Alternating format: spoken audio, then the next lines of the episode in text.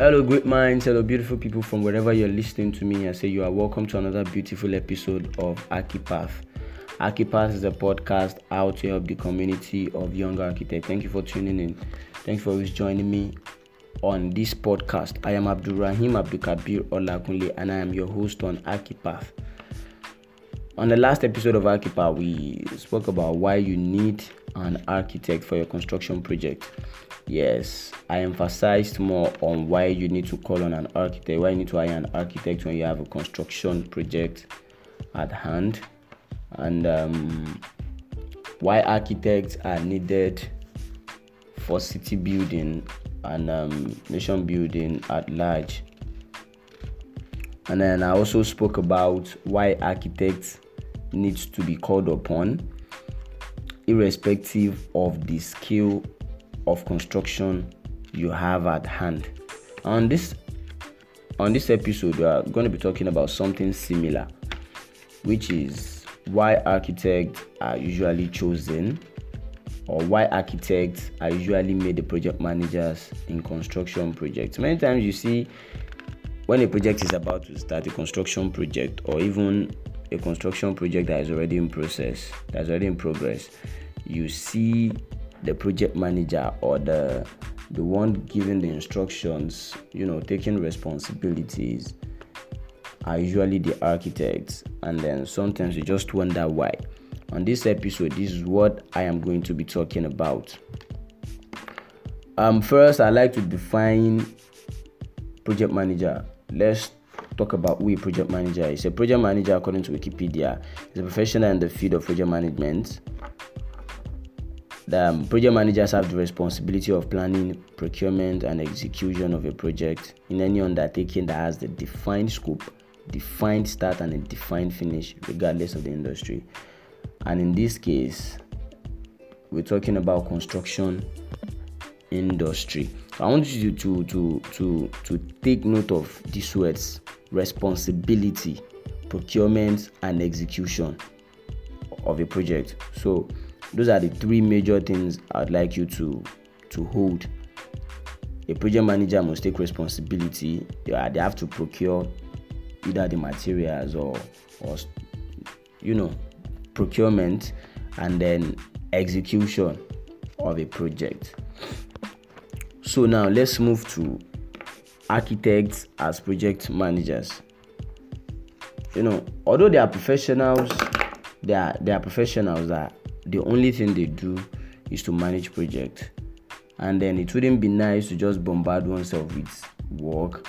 Like you as an architect taking up the work of a, or the work of a project manager sometimes some people are just blessed to multitask.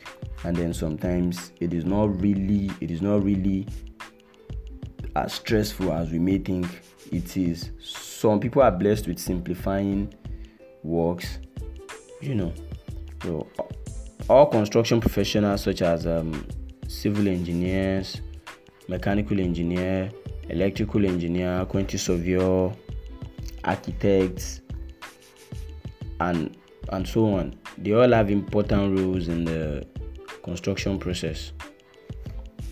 But the thing is, among all the professionals, architects are usually chosen as the project manager in construction projects.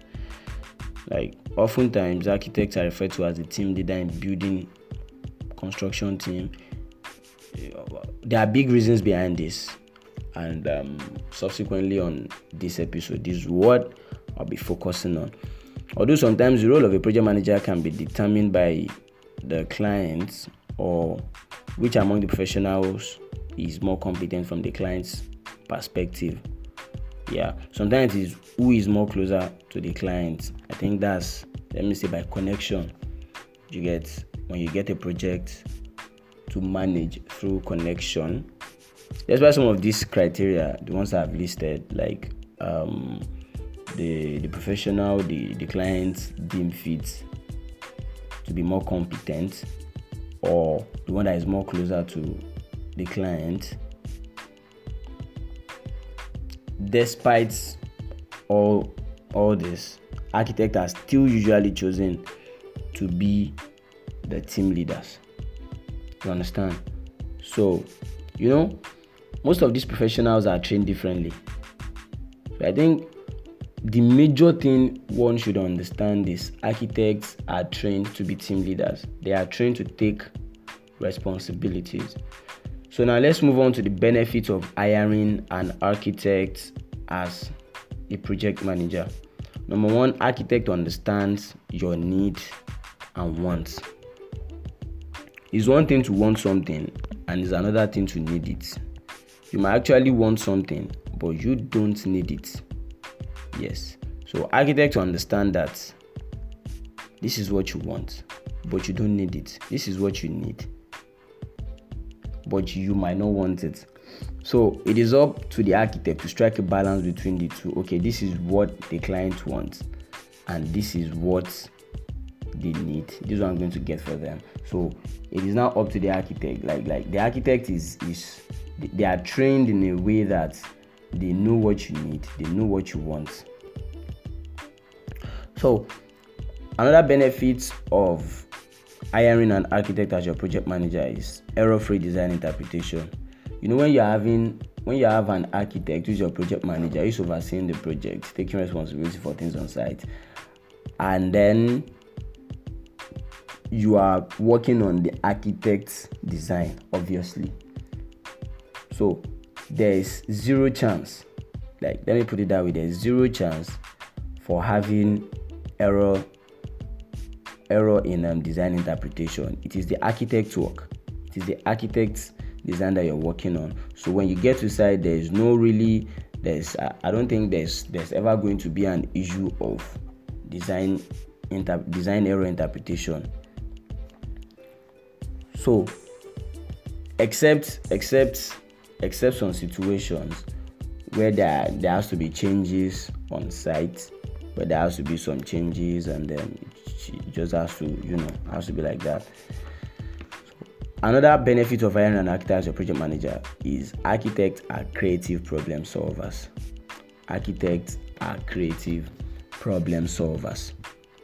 Yes, architects in default in default mode they are creative they are problem solvers so there's no way you have an architect as your project manager and your problem solving um, the problem solving characteristics of them will not come out when they are having your project at hand and then one important like very important benefit of hiring an architect as your project manager is reduced cost. yes reduced cost you know it is different when you are having an architect as just your project supervisor just checking you know checking some of the things in the design if they are if they are well if they are well built on site.